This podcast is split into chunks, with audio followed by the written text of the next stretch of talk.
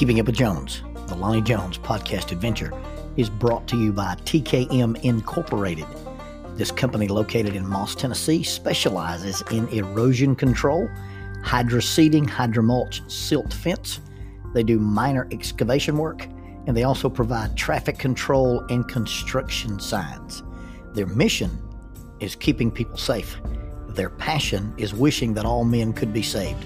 TKM stands for the King's Men. If you'd like to contact the King's Men, you can contact them at 931 243 3958. 931 243 3958. Or you may email them at tkminc2001 at twlakes.net. That is tkminc2001 at twlakes.net. The King's Men in partnership with Keeping Up with Jones, the Lonnie Jones podcast adventure.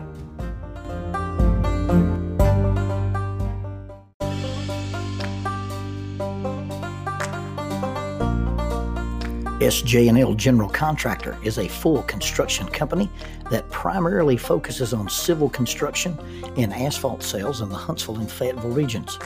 Services they provide include but are not limited to road construction, asphalt material, underground utilities, site work, and demolition.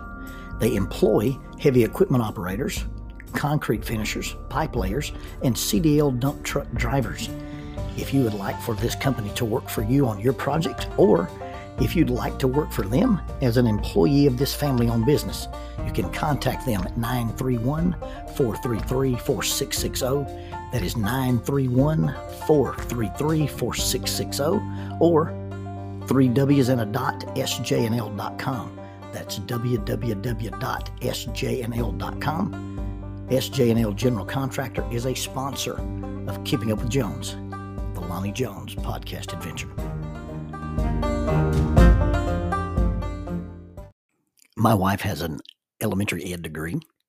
She has an endorsement in history, and she also satisfied some kind of testing so that she could teach science on the secondary level. She also has a master's degree in kinesiology. And after 25 years of teaching and coaching, she finally retired. Now, she taught at the elementary level, she taught in the middle school, and she ended her career teaching in the high school level. And after she retired as a public school teacher, she became a project manager. But the projects are all at my house. We we redid the kitchen.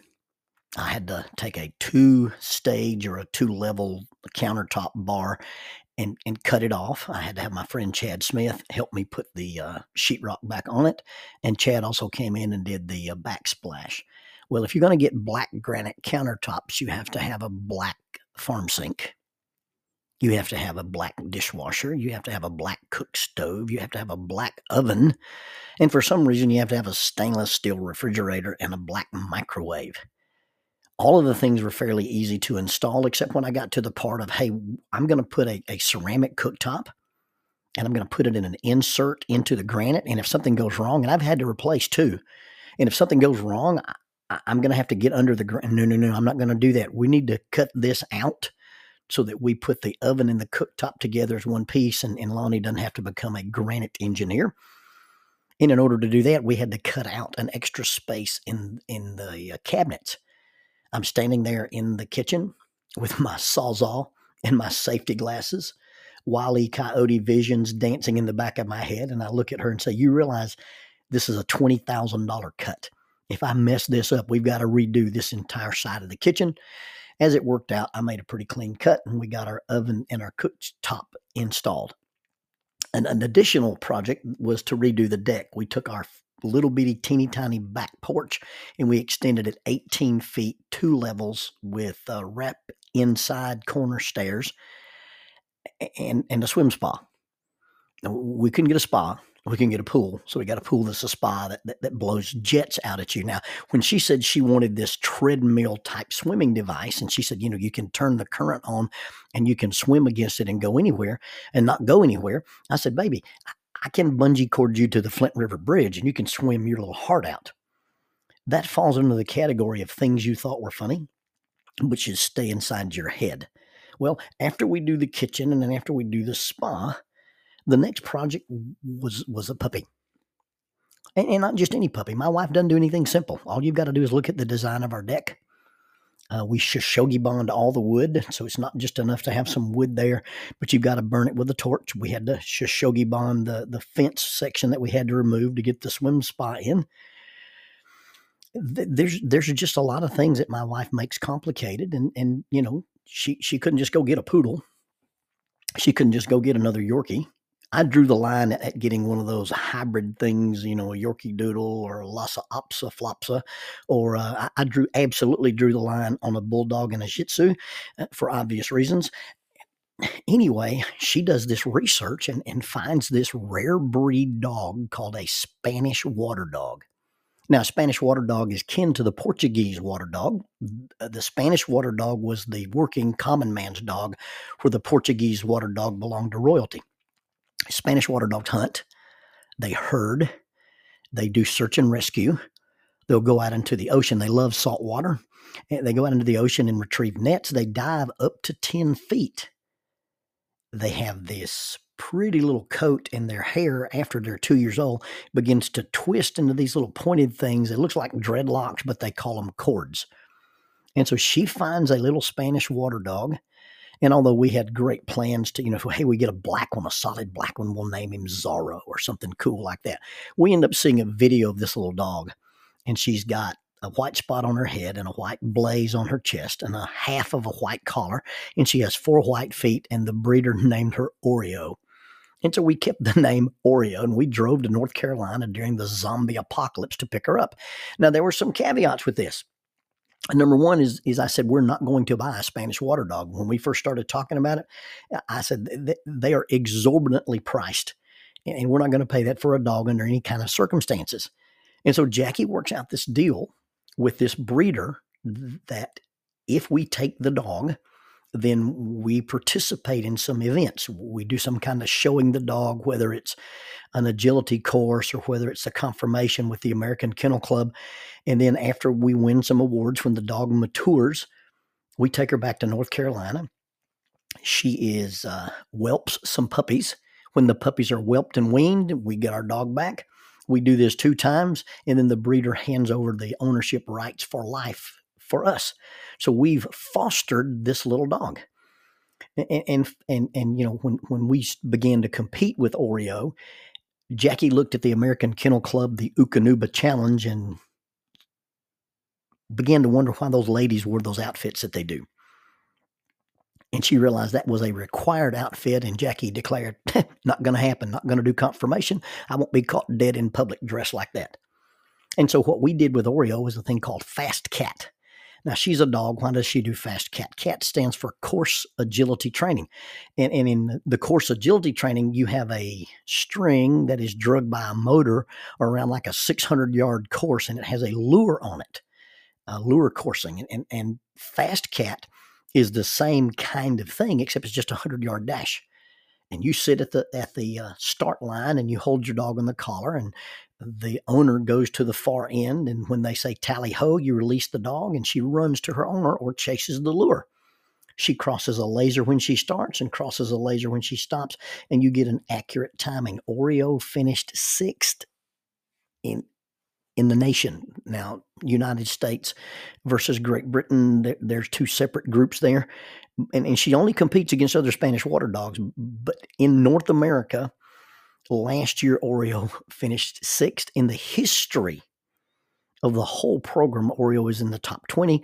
She runs a 100 yard dash three seconds faster than Usain Bolt. And so that was our our set of trophies. We, we got some blue ribbons, and she went from A to B to C with, with Fast Cat. We're thinking about doing a barn hunt barn hunt is where they hide white rats in these PVC pipes and they hide them in the hay and you turn your dog loose. Uh, we were at a show and uh, we were looking at the barn hunt activity and, and I said, well, you know, how do you train a dog to do this? She said, well, your dog will naturally do it if she's a, a hunting dog. And so they let us let Oreo in. And of course, Oreo doesn't point and Oreo doesn't bark. She was using that fantastic nose of her and she sniffed around, sniffed around, sniffed around. And when she found the rat, she jumped back like, ah, it's real. So that that's kind of her alert signal. And, and we may do some some barn hunt with her and looking at maybe doing some frisbee games with her. She loves to chase and, and, and catch a frisbee. But the time finally came that, you know, Oreo's mature enough that it's time to have the puppies. It's time to pay the piper. It's time to to do what we've promised to do with our contract. And so Jackie takes Oreo to Birmingham and they make a little incision and they implant puppies in her. Yeah, it's not your typical breeding operation. This was was a fertilization operation, and, and, and she gets some some puppies there. Dr. Crabb told us, uh, based on his uh, sonogram, that there were possibly five little puppies in there. And so we began to watch Oreo get fat. We began to watch Oreo go through her changes. You could sit in the floor and hold her, and you gently touched her belly. You could feel puppies wiggling. And I got crazy excited about having puppies. Now, you've got to understand that, that I have this certain persona and I don't know if people think I'm a, a, rough, mean guy or they think I'm not interested in things, but these puppies, just the idea of having puppies began to take over my soul. And lo and behold, it, it, it started getting close to, hey, she's this many weeks into this. We've got to take her to North, North Carolina and leave her for 10 weeks. And I began to have this knot in my stomach and just dreaded, well, what if she doesn't understand what we're doing? What if she forgets who we are and, and we leave her there? Well, we're getting ready to drive to North Carolina with, with our mommy dog. And it's the Tuesday before we leave to, to, to drive to North Carolina. And, and the lady who actually owns the dog and is the breeder calls us and she begins to explain this, this situation that she's in. Now, I could explain the situation to you, but when, when I tried to explain it to my friends on the SWAT team, uh, the incorrigible Bob Danoon said, yada, yada, yada, Lonnie is laundering black market dogs for the mob. Well, uh, that's not necessarily the case, but it, it's a convoluted story. Listen, if you heard the story, what happened with this dog breeder and the ownership, there is more drama there than a hypochondriac and a conspiracy theorist discussing COVID. Let's let's just leave it at that. There's there's more drama than 14 year old girls at a sleepover, and every one of them has a crush on the older brother who lives in the house. Drama aside, she tells us, I'm afraid that if you bring Oreo to North Carolina, she'll get confiscated in this lawsuit I'm involved in. So you need to stay home. I piped into the conversation, said, "Do You realize those puppies don't have a pause button those puppies are going to arrive. And she was like, Yeah. And so you need to be prepared for that. So here we go from sending our dog away to have puppies to I building a whelping box out of expensive synthetic boards that I used for years in the ropes course.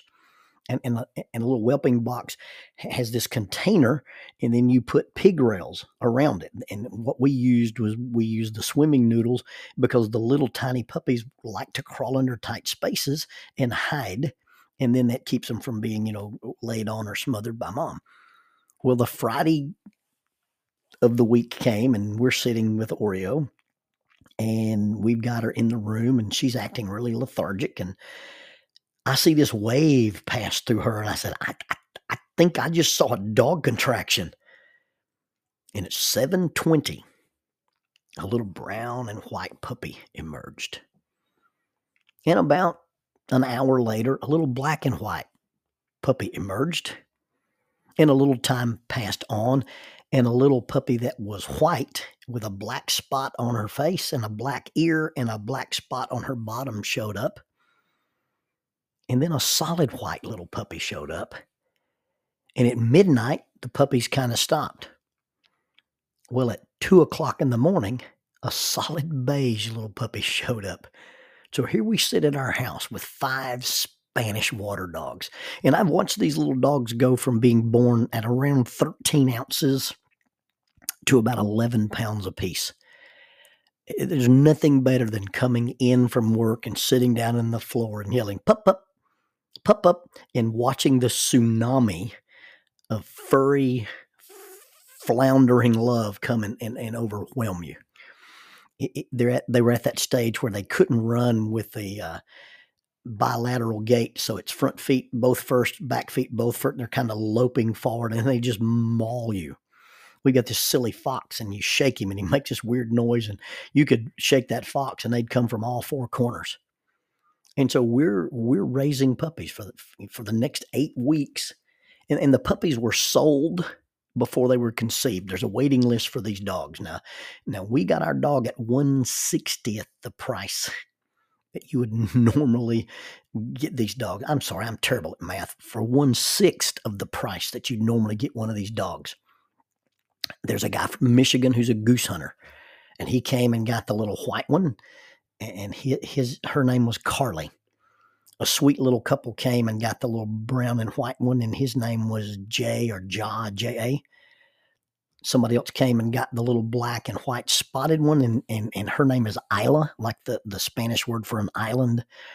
And then this beautiful little couple came and and the the husband is a yacht driver. So three days a week, this little dog is going to be on a yacht out in the Gulf, and uh, his name is Grady. The little one that looks just like Oreo, we still have at our house. And it may or may not end up being a resident at our house, but right now the idea is he's going back to the breeder. And I got to name him, and because he's white with black, it reminded me of the colors of the Oakland Raiders. So his name is Raider. And sometimes I call him Raider Nation, and sometimes I call him Raider Bear. But we're raising these puppies.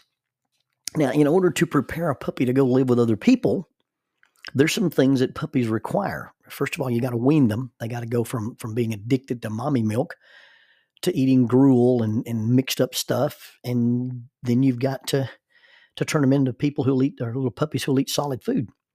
Every time you pick a puppy up that's new, you rub his feet and you rub his ears, which they do not like. They do not enjoy it. Their feet belong to them. I don't know how you feel about people touching your feet, but it's one of those, you know, you better be pretty good friends with me to touch my feet. But we, we touch the puppy's feet to get them used to if they're sitting in conformation or if they go to the vet, he's going to look in their ears, he's going to touch their ears, he's going to touch their paws. And, and so you have to inoculate puppies to, to this sensation. We had to introduce the puppies to all kind of things that were frightening. They had to meet the Roomba. You had to run the vacuum cleaner around them.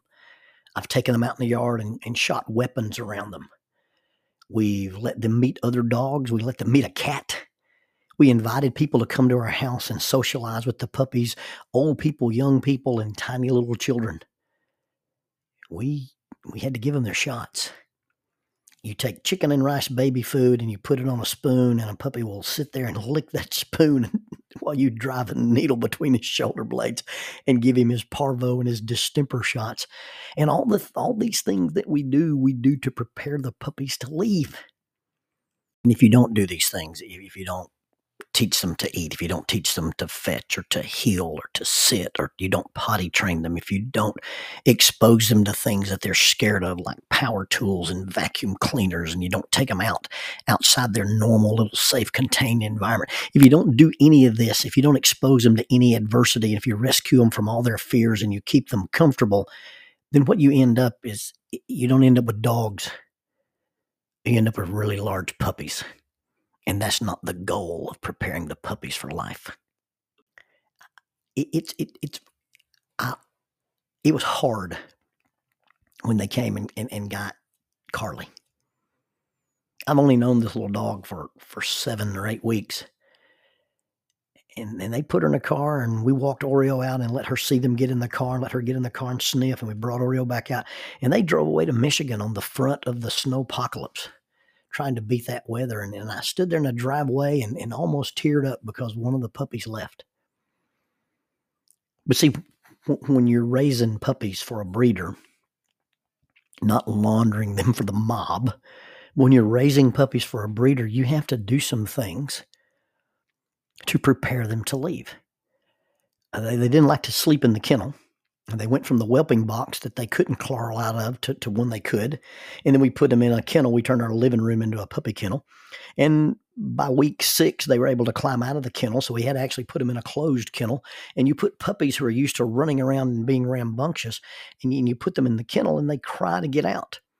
Well, you have to teach them that you can't demand to get out. So you walk and you stand in front of the cage and you listen to them whine and you listen to them plead. And, and Raider even developed a little howl and you stand there till one of them is quiet and sits down. And the first one that's quiet and sits down, you pick him up and take him out. It took two times. And these puppies are so smart that they learn hey, if you want to get out of the cage, you need to sit down and shut up. It's a hard lesson to teach a puppy. Out in the yard, Oreo would take the very assertive puppy and, and kind of rough her up. She'd take the very gentle, kind of shy puppy and and let her play tug of war and, and build some confidence. It was amazing to watch Oreo parent these puppies. We were out in the yard one day and the black buzzards came swooping over the yard and Oreo gave this very special bark. And all five puppies ran to the porch and in through the puppy door. And you've never seen anything like a, a tsunami of, of furry flood balls run through a, a pet door because they don't know about taking turns. They go in two at a time and one on top of the other, and it's pretty hilarious to watch. But what I had to wrap my mind around was these are not my puppies. I, I probably won't get to keep one. And I'm not doing my job and I'm not fulfilling my promise and I'm not fulfilling my commitment if I don't prepare these puppies to leave. Jackie even got them to the place where they were nearly potty trained. The puppies would cry or bark, or, or there's a, a, a, we have some bells hanging in front of the puppy door, and when the puppy door is closed, the puppies would go over and wiggle the bells. And you carry them outside, and sure enough, they they take care of the little bathroom business. And the ones that didn't go outside learned to use a little mat in the house and all these things were difficult to teach a puppy. All these things were difficult to train a puppy. And some of the things we exposed the puppies to was frightening. We took them on car rides. We took them places they'd never been and let them see things they'd never experienced. And, and, and all that, all that adversity, all that new stuff, all that difficult stuff was designed to prepare them to leave us. They don't belong to us. They're not ours, but they're our responsibility. And so when we talk about parenting, your children should be exposed to things that they are uncomfortable with. Your children should have to deal with adversity on their own. Your children should have to face fears and experience failure your children should be held to a standard that says your behavior affects what I'm allowed to do with you. And if you don't sit down, you can't get out of the cage. Not that we put children in cages, that sounded bad. But you, you have to teach these things and they're unpleasant and, and they're not, we don't like to do it. Discipline is putting stress in a relationship so that the result is growth disciplining your children should never be punitive and it should never be vindictive. It should simply be about enforcing consequences and teaching life lessons. And, and if you're doing things that's punitive or vindictive, then it's not discipline, it's manipulation. Our children need to learn three perceptions. This is from Stephen Glenn's Raising Self Reliant Children in a Self Indulgent World. Children need to believe that I'm capable. There's things you can do. We taught the puppies to fetch. We taught the puppies to respond to a call and come to us. We taught the puppies to sit before they'd be fed. We taught the puppies to to tell us when they needed to go outside. We need to teach our children I'm capable. Number two, we need to teach our children they're significant. They're not the most significant, but they are significant. They have some inherent worth. They have inherent value simply because they're created in the image of God. They don't need to believe they're the king of the universe, but at the same time, they don't need to believe they don't belong in the universe. We taught the puppies to self esteem, to to come to to being called, and and to to to cuddle with them, and to pet them, and to individually feed them. We need to teach people that the perception of I can influence what happens to me. Your choices affect your outcomes. And, and we did that with the puppies. You know, if you don't sit down and be quiet, we don't take you out of the kennel or if you don't wait your turn when it's time to eat, you, you don't, or if you don't eat when it's time to eat and we put the food up, then you cry all you want to, but you had a chance to eat and you're not going to starve to death tonight. I'm capable, I'm significant, and I can influence what happens to me. You also have to teach your children, according to Stephen Glenn, some skills. There's a set of skills called intrapersonal skills that's making peace with who I am and understanding my own emotions there's interpersonal skills. That's the me that me runs into the you that you. There's systemic skills, and I realize there are more you than there are me, and I got to get along in community. I got to get along on a team. I got to get along in a family. I got to get along in church. I got to get along in community. And then there's judgmental skills. I make decisions based on a set of values. That is not easy to do with children, and it's not being done in this current generation. We are rescuing our children from consequences and we are preparing the path for them rather than preparing them for the path. You're not doing yourself any favor if you raise a kid who won't leave home. You haven't been a successful parent if you raise a child that, that lives in the basement. My dear, sweet friend Susan Bass, uh, Susan Bass Clevorn or Clevern, uh, when she was a young student in my youth group, she was crying one day in my office and she said, Lonnie, all I want to do is grow up and stay home. And I said, pick one. Because if you grow up, you won't stay home. And if you stay home, you won't grow up. The job in, in, in raising puppies and the job in raising children is we're preparing them to go somewhere else and live with those perceptions and those skills. I, one of my favorite Bible verses, Paul talks about working with a church in the city of Thessalonica, and he says, When we were with you, we encouraged you, we comforted, and we urged you like a parent does his own children. And although the apostle was not married and the apostle didn't have any biological children, he understood, at least through the inspiration of the Holy Spirit, what it was to be a parent. And that my job is to encourage. I'm capable, I'm significant. And my job is to comfort, respond to you when you're in distress, help you deal with the difficult things, and expose you to things that are hard to deal with and may even be frightening. And then my job as a parent is to urge. That's that discipline, putting stress in relationships so that the result is growth. It's not punitive, it's not vindictive, but it's helping you be prepared to face life without the mama dog and without the surrogate parents to grow up and be independent. You have children at your house. You're raising children or influencing grandchildren or nieces and nephews. You must remember this. They are not ours. They're not to be kept. They're not to be sequestered. They're not to be isolated. They are not ours. But they are our responsibility.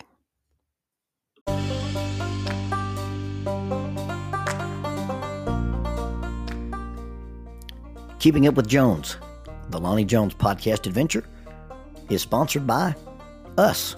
What? We sponsor ourselves? Is that even legal? Check us out on Amazon. You can have access to the titles of Pedagogue, the youth ministry book by Lonnie Jones, Cognitive Spiritual Development, a Christ centered approach to spiritual self esteem, Grappling with Life, Controlling Your Inside Space, a small essay using the principles of Brazilian Jiu Jitsu to talk about psychological and emotional self defense. If I Were a Mouse, a children's book written and illustrated by Lonnie Jones.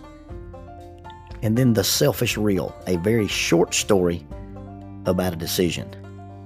Also, you can check out our YouTube channel to see archived lessons and presentations from across the country, some videos with uh, rope tricks and knots don't forget to visit the uh, Facebook page 550 Guys to learn about the little rope men that we make and in, that we invented and that we make. And then be sure to click like, subscribe, and share. This is Keeping Up with Jones, the Lonnie Jones podcast adventure.